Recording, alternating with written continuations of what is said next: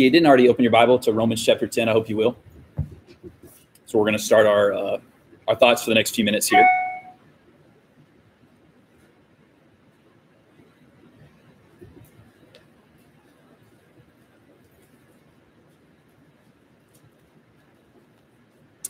What must I do to be saved? Have you ever Googled that before? But it's not like Google's not the best place to go for those kinds of answers, but like you ever done that? Yes. And there's actually a lot of websites on that. So if you get bored and you just want to see what's out there, you can go. But actually, I'll tell you, it's pretty boring because it's pretty much the same stuff. Uh, I actually went through this yesterday and just checked it out.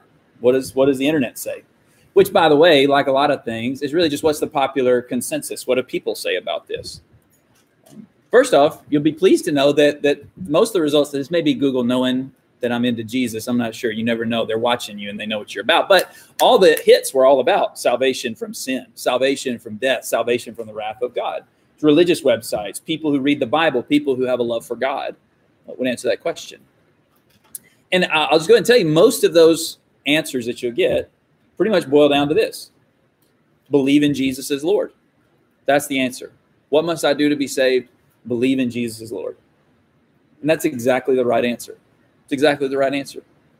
There are many scriptures throughout the New Testament. When the gospel was preached, that was the call to believe in Jesus as Lord of all. This passage that Brian just read for us in Romans chapter 10 speaks that. This is one of the passages, along with John 3 16, or uh, maybe Acts 16, where the jailer came to Paul and he said, What must I do to be saved? And what did Paul say? Believe in the Lord Jesus. Here, this passage, Romans chapter 10, in verses uh, 9 and 10, speaks to this specifically. If you confess with your mouth Jesus as Lord and believe in your heart that God raised him from the dead, you will be saved. For with the heart a person believes, resulting in righteousness, and with the mouth he confess, confesses, resulting in salvation. Amen. Believe in the Lord Jesus. That's how you're going to be saved. So here's how this ends up playing out a lot of times. Someone comes, not on Google, but to a real human being, says, What must I do to be saved? Someone says, You need to believe in the Lord Jesus. Do you, they might say something like this accept Jesus in your heart as your Lord and as your personal Savior? And if you say yes, then okay. And some people add on a little bit to this and say, you know, you need to pray maybe a certain prayer, sometimes called the sinner's prayer. Um, and that has a little different wording depending on who it is that's asking the question. But you pray this prayer and now, after you pray that prayer, by the way, this kind of gets uh, this passage and passages like it get mixed with First John chapter one. If we confess our sins, He's faithful and righteous. And people take that and say, if you're not in Christ, you pray this prayer, admitting that you're a sinner, confessing Jesus Lord. Boom, you're saved. You're saved. Is that what this passage is teaching? Because a lot of people would say that is what it's teaching. If it is, it's kind of tough because some of you, I imagine, I know some of you are sitting there thinking, but I know there's some other verses talk about things like even Paul himself, the man who wrote this, not to mention Jesus and John the Baptist before Jesus and Peter and the other apostles after Jesus, along with Paul himself, would say things like, repent, repent. More than just maybe we can say thinking something is true. And that's sometimes what people uh, mean basically about believe that Jesus is Lord, think this thing is true, and uh, admit that something is true, that, that he is Lord, or that he was raised from the dead.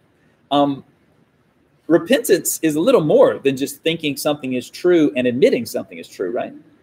And besides that, I also know from Paul's own example, and again from his teaching, even in the book of Romans, and from the preaching of the apostle Peter, for instance, and the preaching of Jesus to the apostle before he's that baptism is involved in salvation. So this is tough because if you just read this verse, it would say, it would be easy to conclude, hey, if you think that Jesus is Lord, you accept that as the truth, and then you admit that with your mouth, boom, you're saved. No repentance necessary, no baptism necessary. So, what's going on here? What does Paul mean with this? What are we supposed to learn from this passage? We're going to do three things for the next few minutes to try to understand this. Uh, I hope truly the way that the Spirit of God wants to understand it, so that this promise will come true for us. Thy promise I believe O Lamb of God, I come. Didn't we just sing that? This promise is real righteousness, to be right with God, to be right as a human being, as you ought to be, to be saved from sin and death. And isn't that what we're all going for? That's why we come and sit in place like this and pray these prayers and sing these songs and open up this book. And why we talk about the Lord and think about the Lord because we want to be saved. We don't want to be lost people. We want to be in the Lord now and forever. Amen. All right. So what's he going? What's going on here? How does this promise come true in our lives? Here's what we're going to do: three things. Number one, we're going to briefly look at the immediate context of what Paul's talking about. Number two, we're going to look at the scriptural background, or I might say the scriptural foundation of the things that Paul is teaching, because he's not the first person who said these words. He got them from other words God had spoken in the past. And then we'll draw some conclusions about what this means for us and how to be saved, frankly, uh, from this. I'll go ahead and tell you, uh, Lord willing, both this Sunday and next Sunday are kind of be uh, two parts exploring questions about salvation from the book of Romans. I hope you're enjoying Romans this month. And you know, it's May 16th. We're about halfway home in the book in the month of May. If you haven't been reading Romans, now's a great time to pick up with the monthly reading. Try to read it a couple times the next few weeks. And hopefully this will help us to understand what God's doing in our lives and the gospel that we're here to preach to those who are not saved. All right. So first, the context. Go back to Romans 9 and verse 30. Romans 9 and verse 30. We're picking up, obviously, like half, literally halfway through the entire book of Romans. But I think Romans 9 and verse 30 helps us to see the context of what Paul is addressing. He says in Romans 9 and verse 30, What shall we say then? That Gentiles, the nations, people who were not God's covenant people before Israel, who did not pursue righteousness previously, have attained righteousness. Ooh, how? Even the righteousness which is by faith. But Israel, the people who were the covenant people of God for so long. They pursued a law of a law of righteousness, but they did not arrive at that law. Why? Because they did not pursue it by faith, but as though it were by works. They stumbled over the stumbling stone, just as it is written, Behold, I lay in Zion a stone of stumbling and a rock of offense, and who believe and he who believes in him will not be disappointed or put to shame. In other words, here's what God's saying I'm putting something down. If you'll build your life on that, you'll be in good shape. But the problem was Israel and many, many people weren't willing to build their lives on the rock God gave them, but rather wanted to build up their own salvation, build up their own righteousness, build up their own way of connecting to God. Chapter 10 and verse 1, Paul, brethren, my desire and my prayer to God for them is for their salvation. I don't want people to be lost. I don't want people to be away from the Lord. I want them to be saved. For I testify about them that they have a zeal or a passion for God. It's not in accordance with knowledge. They love God. They care about God. It's not that they don't think anything about Him or don't want Him. They have a zeal, a passion for Him. It's not according to knowledge. Therefore, it's not going to be worth anything. For not knowing about God's righteousness and seeking to establish their own, they did not subject themselves to the righteousness of God for Christ, the stone that was laid in Zion, 933, coming from the book of Isaiah.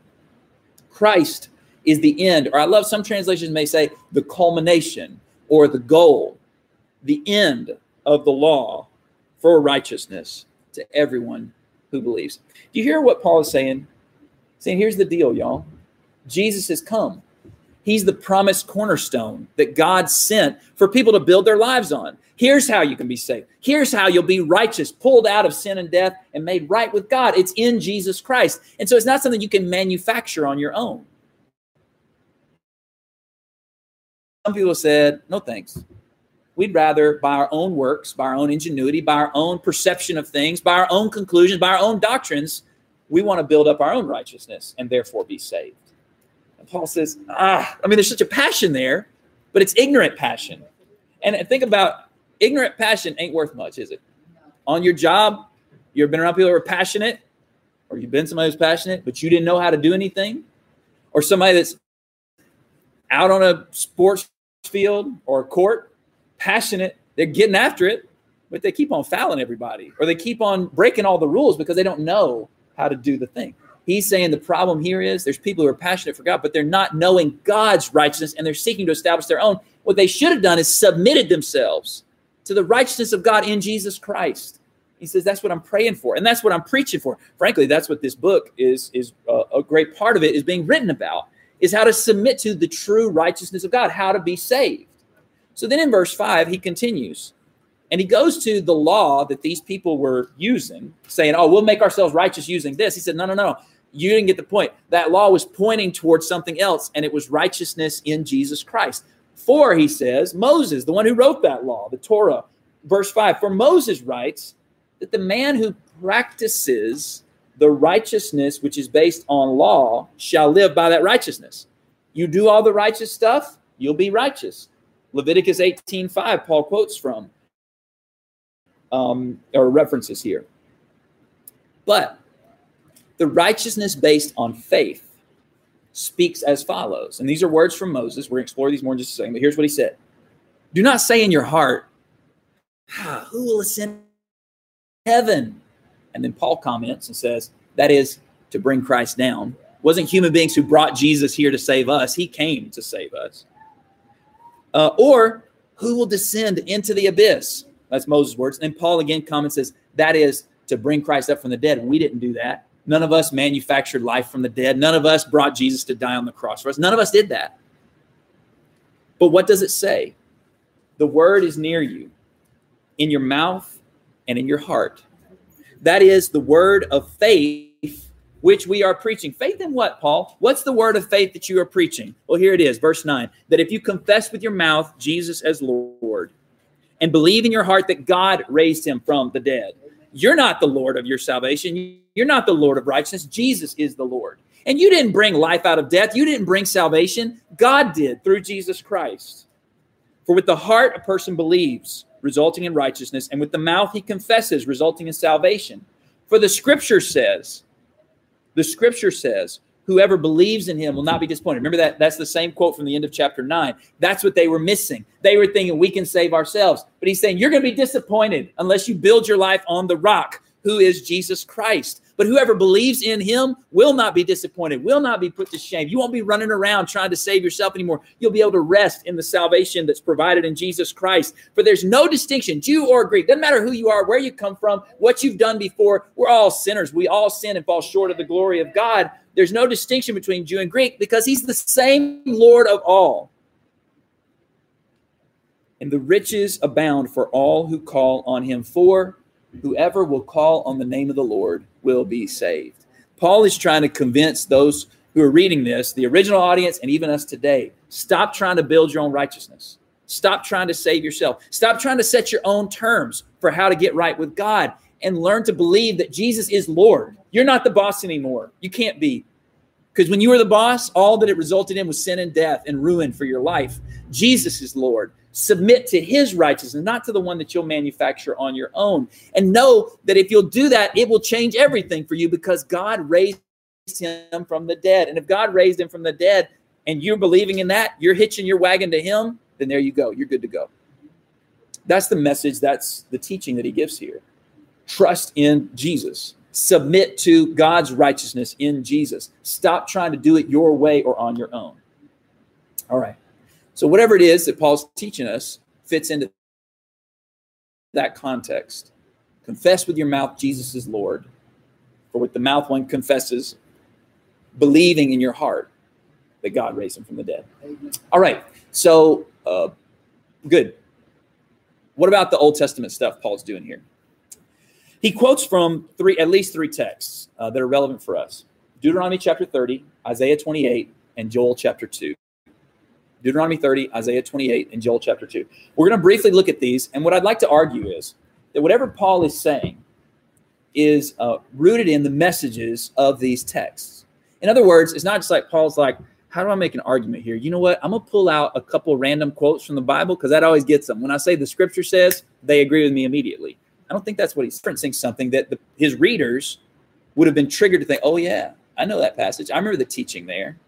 And what he's doing is just uh, tapping into it with a little quote, and you're supposed to understand the whole context. So I'll give you a couple of examples of how we do this, uh, or I'm going to try to at least this in our vernacular uh, or in our in our uh, talking. Right? Um, you guys know that corny movie, The Princess Bride? Remember that movie? So sometimes you go to weddings. Preachers are the worst sometimes. Preacher dads, especially, they got preacher jokes and dad jokes. It's a terrible combo. Y'all pray for me and Caleb on that. We need to we need to be protected. Okay. Uh, so you show up for a wedding, and it's inevitable that if if the the preacher guy has watched that movie, then he'll do that line about marriage. I'm not even gonna do it because I'm not one of those guys. I've been praying about this, right? But but the guy will end the little pre-ceremony, practice ceremony, the rehearsal. That's what it's called. Uh, he'll do that line from the Princess Bride and Marriage. Now he's just saying a couple words, but the point of it is that you think back to all the other, and he doesn't have to describe the dorky outfit that the the minister in that in that movie does, or what all is going on with the rest of the story in the Princess Bride. You're you're triggered to think, oh yeah, I know that little line, even just one or two words, bang, it takes me to that whole scene and that whole dialogue. You see what I'm saying? There's other examples. We'll reference little lines of songs. Something will happen, and you'll just drop a line from a song uh, or a poem. And the point is, you're supposed to, oh, yeah, yeah, we all know that song, or we all know that line from that movie, or we all know that. And now I've got the whole context. Does that make sense? That's what I believe Paul is doing here. And so, whatever confess with your mouth Jesus is Lord and believe in your heart, and you'll be saved, whatever that teaching is and what it means accords with the lessons from those Old Testament texts. And what it is, it's leading up to the full revelation of the gospel. Part of the reason I know that is because look at what Paul says specifically in uh, verse 8. Is that what it is? Yeah, verse 8, where he's quoting Moses from Deuteronomy 30. He says, What does it say? The word is near you in your mouth and in your heart. That is the word of faith which we are preaching. Or saying, whatever Moses was talking about in Deuteronomy 30, I'm telling you the whole story now. Same thing down here with uh, verse 11. After talking about confessing Jesus Lord and believing in him as uh, being risen from the dead, for the scripture says, whoever believes in him will not be disappointed. Well, there he's quoting from Isaiah 28. And his point is that thing Isaiah was talking about, now it's come true in Jesus. And then uh, the reference from Joel 2 that's in verse 13 whoever will call on the name of the Lord. Well, who's the Lord? Jesus Christ is Lord. And so, what I want us to do is go, go through these passages and try to understand the lessons of them, and then we'll draw some conclusions about how to understand, how to think about, how to talk about this teaching in Romans 10, this beautiful promise, I should say, in Romans 10. Confess with your mouth Jesus is Lord and believe in your heart that he's been risen from the dead, and you will be saved. Deuteronomy 30, let's go. Deuteronomy chapter 30. The book of Deuteronomy are Moses' last words to the children of Israel before they entered into the promised land that God had given them. And Moses is going to about to be taken by the Lord. Uh, and I'll just tell you, there's a lot of stuff that's kind of a downer, especially at the end of this uh, series of speeches. Basically, Moses' point at the end of Deuteronomy is, "A, God's told y'all how to live with Him, and you're not going to do it and you're going to get punished for it. That's his message at the end. It's a super downer. Very true. Being a prophet, he was speaking exactly what would happen, but a downer. But in Deuteronomy 30, Moses looks forward to a brighter future. And he calls Israel uh, to think about what God would require of them in order for restoration and for goodness to come back into them. Deuteronomy chapter 30 and verse 1 says, So it shall be when all these things, all the punishment that they would receive, for their disobedience. When all these things have come upon you, the blessing and the curse which I have set before you, and you call them to mind, or you remember them in all the nations where the Lord your God has banished you, and you return to the Lord your God and obey him with all your heart and all your soul, according to all that I command you today, you and your sons then the Lord your God will restore you from captivity and have compassion on you, and he'll gather you again from all the peoples where the Lord your God has scattered you. If your outcasts are at the ends of the earth, from there the Lord will gather you, and from there he will bring you back. The Lord your God will bring you into the land which your fathers possessed, and you shall possess it, and he'll prosper you and multiply you more than your fathers. Good stuff's going to happen, God said, uh, Moses says. He's going to bring you back. He's going to gather you. He's going to bless you. Did you notice the condition in verse 2? What was the condition for this restoration, this blessing, this good stuff that God promises. If you return and obey. That's why in verse 6 he continues. He says, Moreover, the Lord your God will circumcise your heart and the heart of your descendants to love the Lord your God with all your heart and with all your soul, so that you may live. The Lord your God will inflict all these curses on your enemies and on those who hate you and persecute you, and you shall again obey the Lord and observe his commandments, which I command you today. Then the Lord your God will prosper you abundantly in all the work of your hand, and the offspring of your body, and the offspring of your cattle, and the produce of your ground. For the Lord God will rejoice over you for good, just as he rejoiced over your fathers, if you obey the Lord your God to keep his commandments and his statutes, which are written in the book of the law, if you turn to the Lord your God with all your heart and with all your soul. Moses says, You want the good stuff to happen? You want God to bless you and to be with you? Turn back to him. Return to him. Uh, by the way, I recognize some of your translations may not say the word obey. Maybe the word, I think the old translations say hearken or listen and uh, the, the message of that is not just like, oh, I heard something, but that word means to actually submit to it. It's like when your mom told you, hey, you better listen. Your mom didn't mean these things, the sound that's coming out of my mouth needs to go into your eardrums. That's not, and if that's all that you thought she meant, you found out pretty quick that wasn't what she meant. Listen to me. And that's the teaching here. Listen, hearken, obey, do what I'm telling you. Of course, that's made clear there in verse 10 keep his commandments. Don't just hear them, keep them, preserve them, make them the thing that guides your life and dictates your behaviors and your thoughts and your actions and everything. Just want to note a couple of things about how this passage relates to the book of Romans, otherwise, for those of you who are reading, and that can be all of us. Um, in Romans chapter 2 and verse 28, Paul, in speaking about the Jews and the Gentiles and all these covenantal questions, in Romans 2 28 29, he says, A Jew is not a Jew who's one in the flesh or outwardly, but the people of God, the Jews, the true people of God, are from every nation inwardly. And circumcision is not flesh, but it's in the it's a heart. Paul would later expand on that in Romans 5, verse 5, where he said that God's love has been poured into our hearts, circumcised, made us devoted and exclusive for God. It's the same language here. Moses said, you know, all this fleshly stuff, that's not really the point. God wants you to be devoted to him in your heart so that you will love him as he has loved you and blessed you and promised you all these things. God wants you to love him back. And that manifests in your obedience to him. Skip down to verse 15. See, I have set before you today life and prosperity and death and adversity. In that I command you today to love the Lord your God. What does that mean? To walk in his ways and keep his commandments and his statutes and his judgments. Obey him, that you may live and multiply, and that the Lord your God may bless you in the land where you are entering to possess. But if your heart turns away and you will not obey, but are drawn away and worship other gods and serve them, I declare to you today that you shall surely perish. You will not prolong your days in the land where you are crossing in the Jordan to enter and possess. I call heaven and earth to witness against you today that I've set before you the life and death, the blessing and the curse. So choose life in order that you may live. You and your descendants. How are we going to live? How's the good stuff going to come? by loving the Lord your God, by obeying his voice, by holding fast to him. For this is your life and the length of your days, that you may live in the land which the Lord swore to your fathers, to Abraham, Isaac, and Jacob, to give them.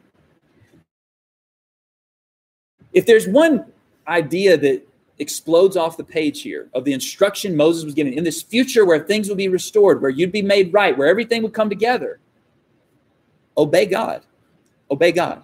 And not just hollow obedience, like, okay, fine, I'll do the thing, but love Him, be devoted to Him. So much so that whatever He says, that's what you're going to do. That's how you're going to live. Commit yourself to Him completely and fully. That's the message that Moses gives here. And remember, this is the message that Paul says in Romans 10. These words Moses said, this is the word of faith which we are preaching. In some way, shape, or form, this message here is exactly the gospel. Now you might say, wait a second, though, none of this is what Paul said. He didn't quote any of that. True. We skipped over the part that he quoted. Look at verse 11. Here's Moses speaking to the children of Israel so many centuries before Paul ever wrote these words, and certainly much longer than since we're uh, we were around. Verse 11, here's what Moses says. All this stuff about you need to obey God and love him, be devoted to him, serve him. Verse 11 says, For this commandment which I command you today is not too difficult for you funny. I wonder if Moses, when he was talking about obeying God and loving God and serving God and returning to God and devoting yourself to God fully, I wonder if he could see some people in the crowd looking at him kind of sideways or kind of doing that thing where they leaned over each other and kind of shaking their head and be like, I don't, I don't think we can do this. That sounds too hard. Actually, I already know it is because we've busted up so many of the commandments. We barely even started this thing of a covenant relationship with God, and we keep on breaking the commandments already. I mean, like the day that we started this covenant, we were worshiping idols. We can't do this. It's too difficult. Moses says, No, it ain't. This is not too difficult for you, nor is it out of reach. And you can imagine someone saying, How? How is that possible? It's not in heaven. the commandment that is, that you should say, Who will go up to heaven us to for us and make us hear it that we may observe it or do it? Nor is it beyond the sea, nor is it in the abyss of the sea, that you should say, Who will cross over the sea for us to get it for us and make us hear it that we may observe it? We can't go up into heaven to figure out how to obey God. We can't go down the depths. That's how far away being devoted to God, being obedient, that's how far away it seems. All the way up in outer space or all the way down in the depths of the ocean. I don't know how we could ever do this. Moses, you say it's not too difficult. I say otherwise. This is what Moses says, verse 14. The word is very near you, in your mouth and in your heart, that you may observe it is close to you. Do you remember how Paul used this? If you want to cheat, go back to Romans 10, check it out. He quotes this and he says, Well, what word is it that's very near you, in your heart and in your mouth? It's the word of faith, which we are preaching, Paul says. The word that Jesus is Lord, the word that God raised him up from the dead. So it's not too hard God. It's not. You can submit to God. You can subject yourself to his righteousness instead of your own because God has made it possible through Jesus Christ. And so if you will confess him as Lord, if you'll believe in your heart that God raised him from the dead, you will do what Moses said so long ago you must do in order to be right with God. You hear that? You see that? Now, Israel, of course, didn't do this for centuries. So much so, the prophet Isaiah would say this in Isaiah chapter 28. Let's go to our second quotation from Romans 10. Isaiah chapter 28. The centuries rolled on, and the people drifted further and further away from God. They violated more and more of God's commands, most notably the command to have no other gods before him. They worshiped other gods, they served idols, they trusted in anything really except the Lord, it seems like. Isaiah chapter 28, beginning in verse 14, tells us about one of those covenants, one of those ways that they would trust in something other than God. And in that way, not be faithful to him, not be obedient. Isaiah 28, verse 14 says this Therefore, hear the word of the Lord, O scoffers, who rule this people who are in Jerusalem. Because you have said, We've made a covenant with death, and with Sheol, we have made a pact. The overwhelming scourge will not reach us when it passes by, for we have made falsehood, or maybe false gods, our refuge, and we have concealed ourselves with deception. Do you hear what the prophet says that people are saying? We're protected. We are safe. We are good. We don't need any help, Lord, because we found other things to take care of us. We confess the name of, fill in the blank, with all kinds of different gods. We've made covenants with, we've made something else our Lord and our master. He calls it death. Maybe they literally were going to the dead for help some of them might say, Oh, we're not doing that. He says, Yeah, you are, because you're worshiping or trusting in anything other than me. And you think that's going to protect you. You think that's going to save you.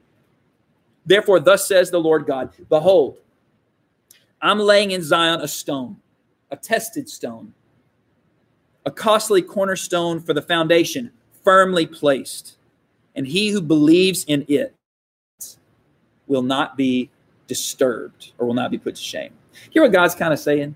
Y'all keep trusting in all these other things. That's why you haven't been able to do what Moses told you to do in Deuteronomy 30. Y'all keep disobeying me because you trust in other things. You're listening to other gods, other prophets, other messengers of how to be right, how to be saved. So you keep on rebelling against me. And that's why you're not being blessed. That's why things aren't going well for you. You're not with me. You haven't returned to me. You're devoting yourself to the other things. So I'm going to draw a line in the sand. Actually, more than that, I'm going to put a line straight down and it's going to be a stone a cornerstone that you're going to have to choose if you're going to build your life on it or keep building your life in these other things. This isn't too hard for you. It's not far away in heaven or down in the depths of the sea. I'm putting the stone right there in your reach, in your access. And if you would believe in him, you won't be disappointed. But of course, you know what they did. You know what all of us did. The way Paul says it in the book of Romans, Romans chapter 1, is he talks about how the wrath of God has been revealed because people turned away from God. And though on the surface, that passage in the beginning of Romans sounds like, oh, yeah, all the Gentiles, all the non Jews, and it is about the non Jews. It was just as much about the Jews, too.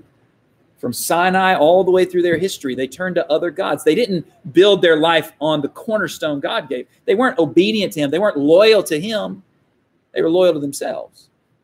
They didn't confess anything that he had to do as the true Lord of their life or believe in. They believed in their own things. And so judgment came. The book of Joel rolls around, and the judgment is upon the people of God. If you can find the book of Joel, it's one of the little ones. But in Joel chapter 2, we have the third quotation that Paul gives us in Romans chapter 10. Joel chapter 2. Uh, Joel speaks about an invasion of locusts, and people debate whether it's actual locusts that were going to eat up all the crops, or whether he's describing like a foreign army that would be like an army of locusts, or maybe it's both. I'm not sure what it is. I know it's bad though. Y'all are in trouble, God says. You're going to be punished because you didn't do Deuteronomy 30. You didn't remain faithful and loyal in obedience to me. You kept trusting in other gods, Isaiah 28, and you didn't bow down to my righteousness. You didn't build your life on the cornerstone that I would give you. You didn't seek that out. You didn't listen to me at all. And so the judgment is coming. And it's a horrifying thing. You can read Joel chapters 1 and 2 and see just how devastating and tragic it is that they're being utterly destroyed. But in verse 12, there's a little ray of light that breaks through the clouds. Joel 2 and verse 12 says, Yet even now, declares the Lord, return to me with all your heart. Does that language sound familiar? What did Moses say they need to do?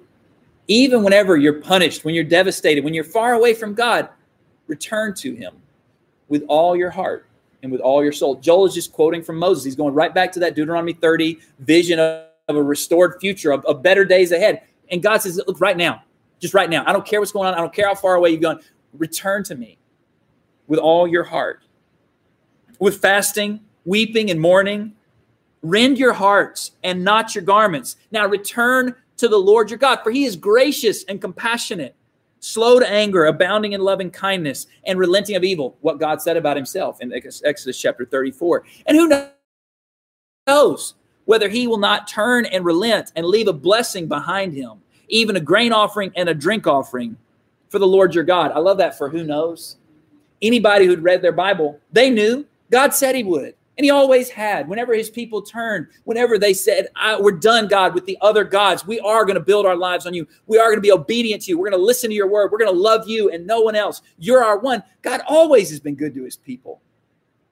It goes on and says, So blow a trumpet in Zion Make a big announcement. Consecrate a fast. Proclaim a solemn assembly. Gather the people. Sanctify the congregation. You remember what Moses said? I'll gather your people from all the ends of the earth. Let's do it. Let's do what God said that we can do, and all the good stuff will come. Um, gather the children and the nursing infants. Let the bridegroom come out of his room and the bride out of her bridal chamber. I don't care who you are. You need to repent. You need to come back to the Lord. Let the priests, the Lord's ministers, weep between the porch and the altar, and let them say, Spare your people, O Lord, and do not make your inheritance a reproach, a byword among the nations. Why should they say among the peoples, Where is your God? Then the Lord will be zealous for his land, and he will have pity on his people. The Lord will answer and say to his people, Behold, I'm going to send you grain, new wine, and oil. You'll be satisfied and full with them, and I'll never again make you a, a reproach among the nations. God says, I'll come through, I'll save you. I'll make you righteous once again. The text goes on to talk about the joy God would have over his people and the joy that the people would have in God whenever they return to him, when they stop trying to build their lives on false gods, making a covenant with death, and instead devote themselves to him, just like Moses said, to love him completely and to be obedient to him. Verse 28 may sound familiar to you from another place in the New Testament. It will come about after this that pour out my spirit on all mankind.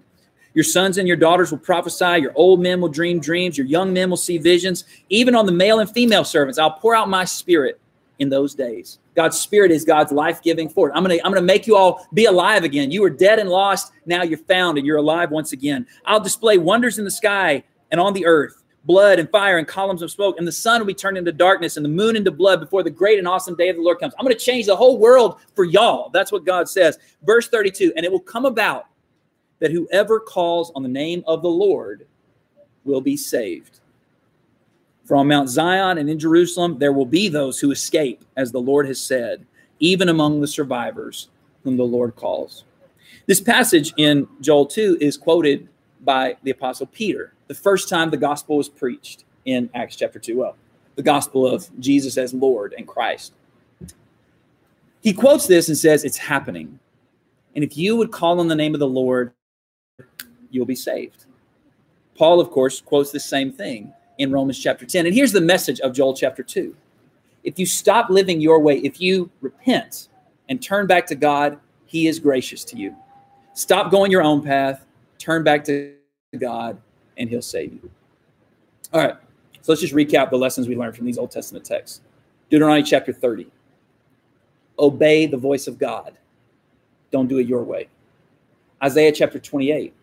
Build your life trusting in God's cornerstone, not in the other things that you could build your life on. That's where that obedience comes from, believing in the cornerstone, which is going to require, Joel chapter 2, your repentance, turning away from sin, turning away from the world, turning away from yourself, returning to Him, rending your heart, not just your garments. We might say ripping your heart. Remember what Moses said? Circumcise your heart, tear away something. And Paul says that's what the gospel message is all about. This is the word of faith which we are preaching. So I don't know about you, but all that context sounds a lot more than admit something is true and think that something is true in your head. So let's go back to Romans 10 and let's let's kind of land this plane with some conclusions that we should uh, we should draw from this text and what this text should mean to us and how it should change the way we live. The first thing I'll say is what Romans 10 is teaching us, what Deuteronomy 30 and Isaiah 28 and Joel 2 and Acts 2 and the whole scripture, the whole gospel message that God's been weaving throughout time, the message is God wants all people to be saved. He is the same Lord of all. And it doesn't matter where you're coming from or who you are. God's promise has always been I'm reaching my hands out to you all day long. And I don't care how bad you disrespected me or violated me or, or dishonored me or insulted me. I want you. I want to save you. I want to restore you. I want to bring you home to me. Whenever we read passages like this, I hope it humbles our hearts, just like we sang earlier, to worship he is altogether together lovely. Who else could ever love us this much? Love me this much. He is altogether lovely for that. He is altogether wonderful to us. It's, he is full of wonder. How could he do this? He has, and he does, and he will. If you're sitting here and you're like, man, I've been so far away from God, and I don't know what he could do with me, other than punish me. Stop it. You need to believe. You need to believe in the gospel, the word of faith that we are preaching, that Jesus is Lord of all, that all who return to him will be saved. All who call on his name will be saved. That's the first conclusion we need to draw from all these texts. God wants to save us all desperately. There's a second thing I think we need to learn from this uh, this series of texts that we've looked at, and specifically from this passage in Romans 10. Um, we need a better viewpoint of what faith is. We need a better viewpoint of what confession is. We need a better viewpoint of what it means to call on the name of the Lord. I think it's clear from the text we've looked at that Paul is not teaching think something is true and say something is true, and then you're saved. That's it. Doesn't matter what else you do. Doesn't matter how much you, how else you live. You don't have to change anything. Just believe that God did something in your heart, and say something true about Jesus, and bam, you're saved. You keep on living an immoral life. You keep on doing whatever you want to do, living however you want to live, and you're good to go. That is not the teaching of these texts that we've looked at. So maybe a, a better way to think of this is call on the name of the Lord, take an oath to pledge your allegiance to Jesus as Lord. Confess him as Lord means that you say, whatever I am and whatever I do, Jesus is my master. Which, by the way, that means it better be true. You can't say Jesus is your master and then go living like you're your own master. Confessing him as Lord means he actually is bossing you around. Believing on him, well, to use Moses' language, actually, it's not just Paul's language in the book of Romans, believing on having faith, is to obey him. Can I show you a few passages in the book of Romans that prove this? Look at Romans chapter 1 and verse 5. Romans chapter 1 and verse 5. When Paul, the first time he used the word faith or belief, same, same thing. Romans chapter 1 and verse 5, he says, through Jesus, we have received grace and apostleship to bring about the obedience of faith. The obedience of faith among all the nations for his name's sake. You hear what he's saying? Real faith manifests in obedience. That's why in chapter 2 and verse 8, chapter 2 and verse 8, when he speaks about those who will be punished eternally, this is the way he talks about it. Chapter 2 and verse 8 those who are selfishly ambitious and do not obey the truth, but obey unrighteousness, there will be wrath and indignation. Wait a second, Paul. I thought it was all about faith, is the difference between righteousness and unrighteousness. Paul would say, Yeah, that's what I said. Obey. Obey righteousness. Obey God's way. That's what faith really is all about. That's how faith works. Look over at Romans chapter 6. Romans chapter 6 the passage that speaks about the new life we're supposed to have once we're baptized into Christ. Listen to what he says, Romans 6 and verse 12. Therefore, do not let sin reign or lord over, be the master of your mortal bodies, so that you obey its lusts. And do not go on presenting the members of your body to sin as instruments of unrighteousness, but present yourselves to God as those alive from the dead, and your members as instruments of righteousness to God. Skip down to verse 17. Thanks be to God that though you were slaves of sin, you became obedient from the heart to that form of teaching to which you were committed. And having been freed from sin, you became slaves of righteousness. Slaves, obedient, submissive, subject to Jesus, our Lord. Go to chapter 10, just before this whole thing we're looking at about confessing with your mouth Jesus Lord and believing in your heart that God raised him from the dead. Look at chapter 10 and verse 3. The problem with those people who were not pursuing righteousness by faith. You remember what it was? Look at the way he describes in chapter 10 and verse 3. For not knowing about God's righteousness and seeking to establish their own, they did not subject themselves to the righteousness of God. That's active. God, what do you want me to do? To use Moses' language, God, what does your voice tell me to do? I'm going to do that. I'm going to obey you. I'm not going to build my life on the other foundations. What's the cornerstone? What are the parameters for how I'm supposed to build my life? Isaiah 28. What, how do I return to you? Joel 2. What repentance do you call me to? They didn't subject themselves to God's righteousness. And again in chapter 10, just after our reading in verse 16, 10, 16. However, they did not all heed or obey the good news. For Isaiah says, Lord, who has believed our report? You see the parallel belief and obedience there, believing and heeding. All right. What Paul is calling us to, what the Spirit of God is calling us to, is absolute and total commitment to God. That's what confessing Him as Lord is. It's not just admitting something is true. Confession is saying, God, whatever you say, that's what I say. Whatever you want me to do, that's what I'm going to do. Believing in your heart that Jesus uh, has been risen from the dead isn't just, oh, that was a really important historical event that happened. No, it's belief that the whole world has changed and that as the risen Lord, I must submit to him. If I want his salvation, he has to really be my master. I've got to build my life on him, or else I will be disappointed. I will be put to shame if I build my life on anything else. We need a better definition of faith, a biblical definition of faith. Absolute, total commitment and allegiance. We pledge our allegiance to the cross of Jesus Christ. We take an oath whenever we come to Christ that we're going to be committed to Him and obey Him, knowing full well we're not always going to do it exactly right. But whenever we don't, we're going to obey Him. And what that means, we confess our sins, we're going to pray for His forgiveness, and He's going to restore us, and we're going to keep it moving. That's the kind of life that Paul is calling us to. That's the kind of life that brings about salvation. And it's not something that you went up into heaven and grabbed for yourself. It's not something that you went down in the abyss and pulled up to save yourself. It's the word of faith in Jesus Christ. And this is why this passage isn't in conflict with places where Paul and the other apostles and Jesus say, repent. That's a, if we if we read it said, uh, Paul, don't you think repentance is important? He'd be like, Yeah. What do you think I was saying? Confess Jesus as Lord. You got to repent.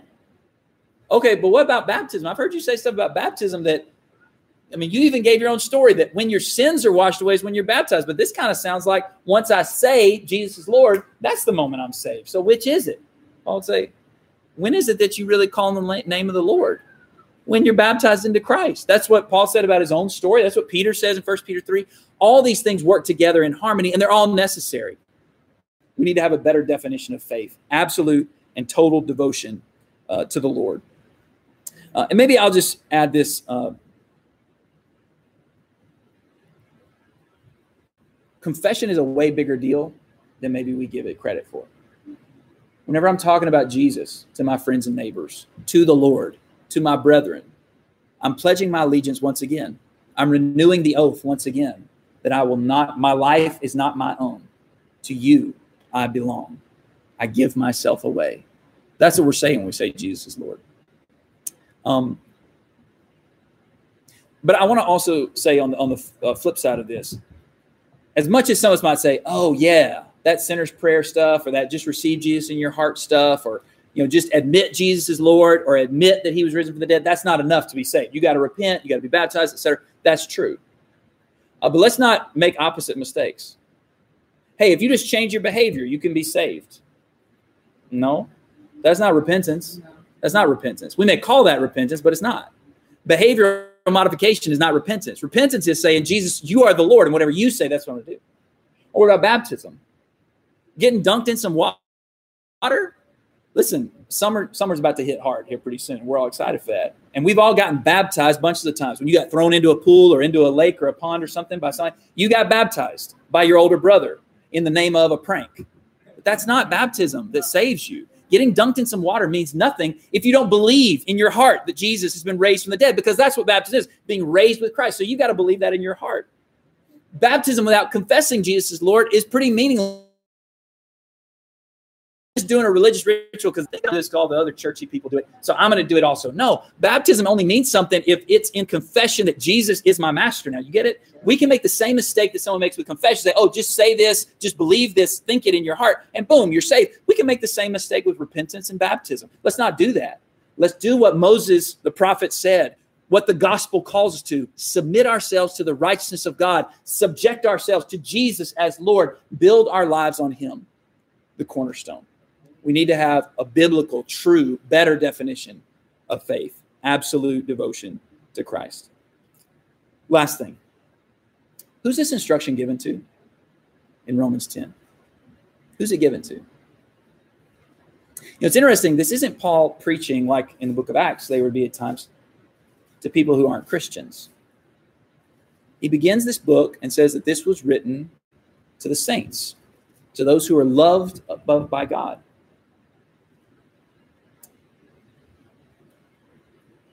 Salvation is nearer to us than when we first believed, Paul says in Romans 13 and verse 11. Can I challenge you with this? The confession of Jesus' lordship and the belief in your heart that he was raised from the dead is not something you did that one day when you decided you were going to be in Christ. And that day you were baptized, that was a special day whenever you were saved from your sins, when those were washed away, you committed yourself to Christ fully. That was a special day for you. Paul says it was like life from the dead, Romans 6. But that's not a one time event. He says here to saints, if you confess Jesus as Lord, if you believe, not believed past tense, but if you believe that God raised him from the dead, then you will be saved. Do you believe that now?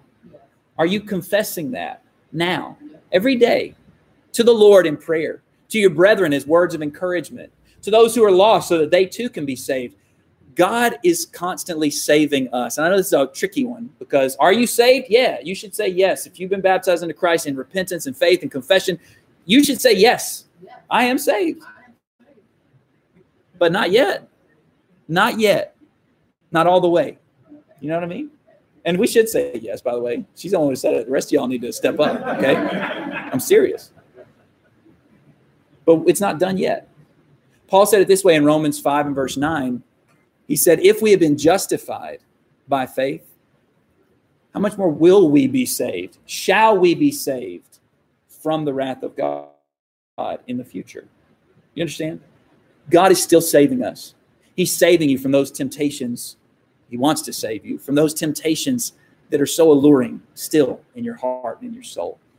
God's saving you from the hopelessness and the aimlessness that this world brings upon us whenever we follow the gods of this world. God's saving you from fear of death because you know in your heart that God raised him from the dead. And you've already been raised with him in baptism. And you know if God raised him up and his spirit is in you, Romans 8 and verse 11, he'll give life to your mortal too. Do you understand? The message is a call for us to be more committed every day in our mouth, in our heart, in every aspect of our lives, so that we will be saved. Right now, we're enjoying just the little, just the little appetizer of that salvation. And one day we'll drink it in fully. We'll feast on the salvation of God. No more fear of death, no more temptation, no more sorrow, no more crying, no more of any of that stuff. God wants us to be saved now and forever. And so the call for us is to be completely devoted to Him in absolute obedience and submission, and to keep confessing Jesus Lord with our mouth, and to believe it in our heart, and to know that when we see Him, we will be saved.